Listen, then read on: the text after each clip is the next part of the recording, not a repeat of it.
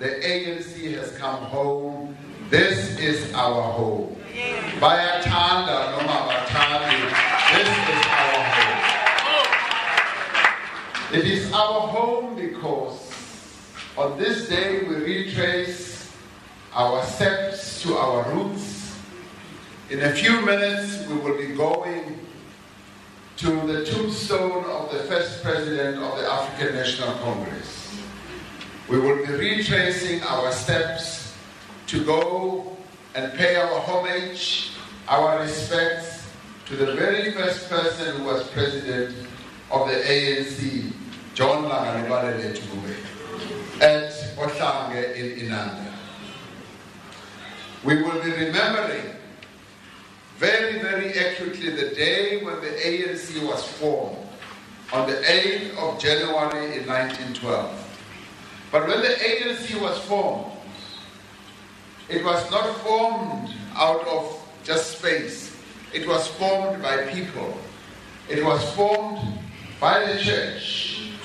The clergy, the church leaders who are here today, they are those who came before them were the ones who played a leading role in the formation of the church.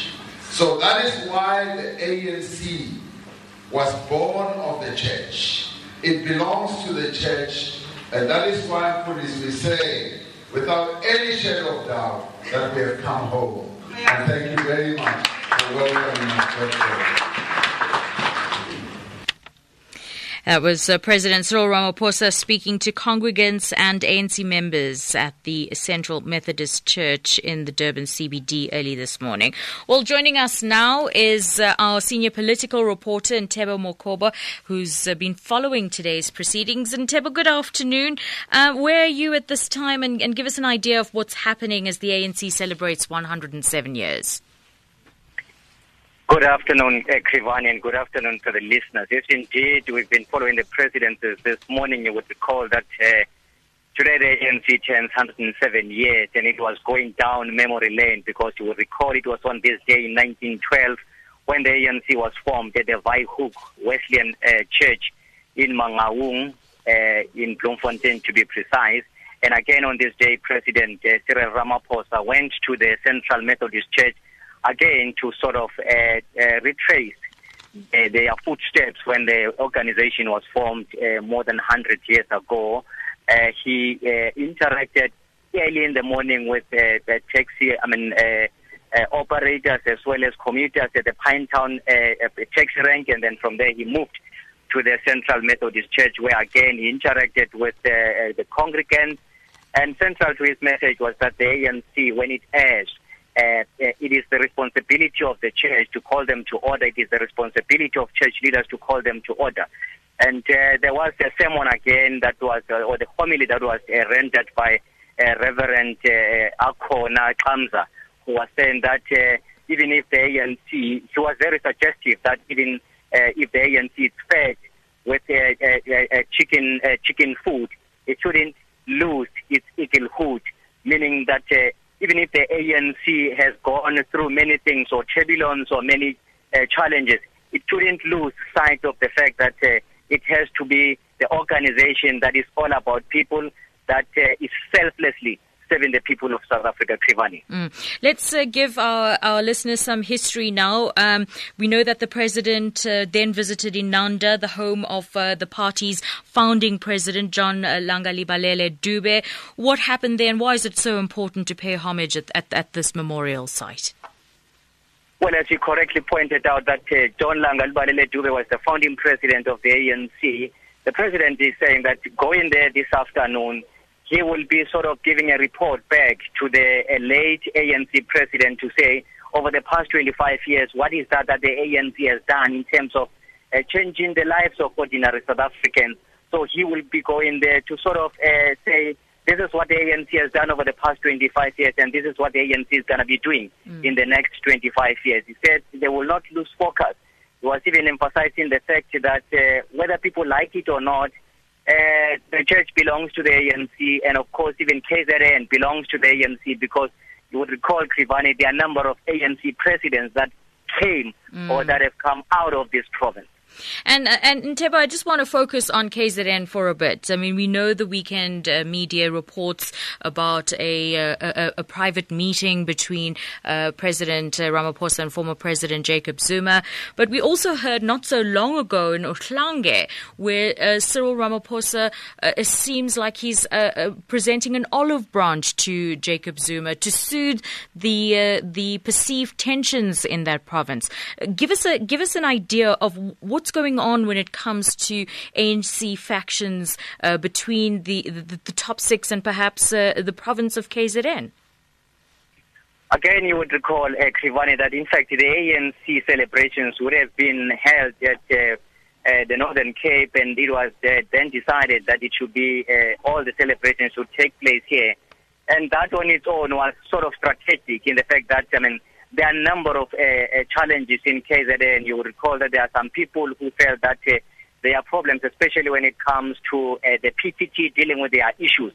All those problems haven't been resolved, and therefore, uh, some of them are sort of uh, trying to, to shun even the celebrations by President Ramaphosa here. But even this morning, when he went to Pinetown, only a few people were there, but one would say maybe it was still early in the morning and even at the church, there were few people there, except the, a number of congregants who were there. Uh, that on its own is, a concern to the ANC. As uh, you uh, correctly pointed out, that I mean there are factions here in the province. Uh, there are some uh, regions that uh, some of them are, have been said to have decided not to attend the celebrations or either to shun President Ramaphosa when, when he addresses some of the, the events in the province.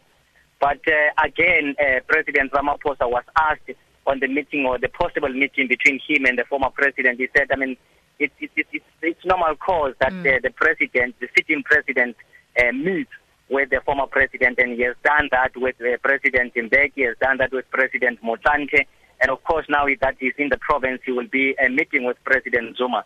And uh, I think, again, on its own, that uh, would do well for the ANC because you would recall President Zuma still commands a lot of respect and still has support in this province. So if indeed uh, the pres- I mean, the sitting president or President Ramaphosa wants to unite the ANC, he needs to, to, to, to accommodate those who feel maybe they were uh, uh they, they, uh, they, were not welcome or maybe they, they've lost during the last conference. So, in the spirit of unity and renewal, I think that's what President uh, Ramaphosa is trying to do. In the next few days, the party is going to launch their manifesto. Are we getting an idea of some of the, the themes and the issues that are going to be addressed on Saturday based on the remarks made here today? Perhaps even the theme of the January 8th statement lending itself to an election year? Yes, I mean, you would recall, I mean, Krivani, that uh, one uh, important resolution that was taken by the ANC in its 100 years is to make sure that it fast track the return of land to the landless black people. And that on its own will be high on the agenda, will be high on the president's speech. You would recall that, I mean, uh, some political parties have become famous. For instance, the EFF is known uh, when it comes to uh, land redistribution and the return of land to black people. Uh, I think the speech, I mean, central to President Ramaphosa's speech would be how the ANC, because you would recall that, I mean, Parliament has done its job when it comes to this issue. Uh, now it is up to the ANC, it's in the court of the ANC to make sure that indeed that becomes realizable.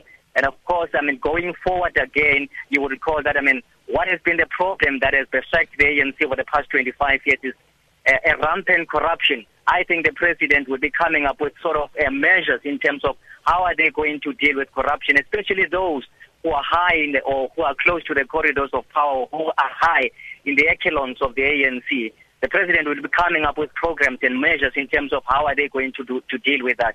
I mean, again, you have the problem when it comes to young students who are now going to universities. That on its own is a problem. They, everyone is looking at the ANC as government. What is that that they will be uh, doing going forward?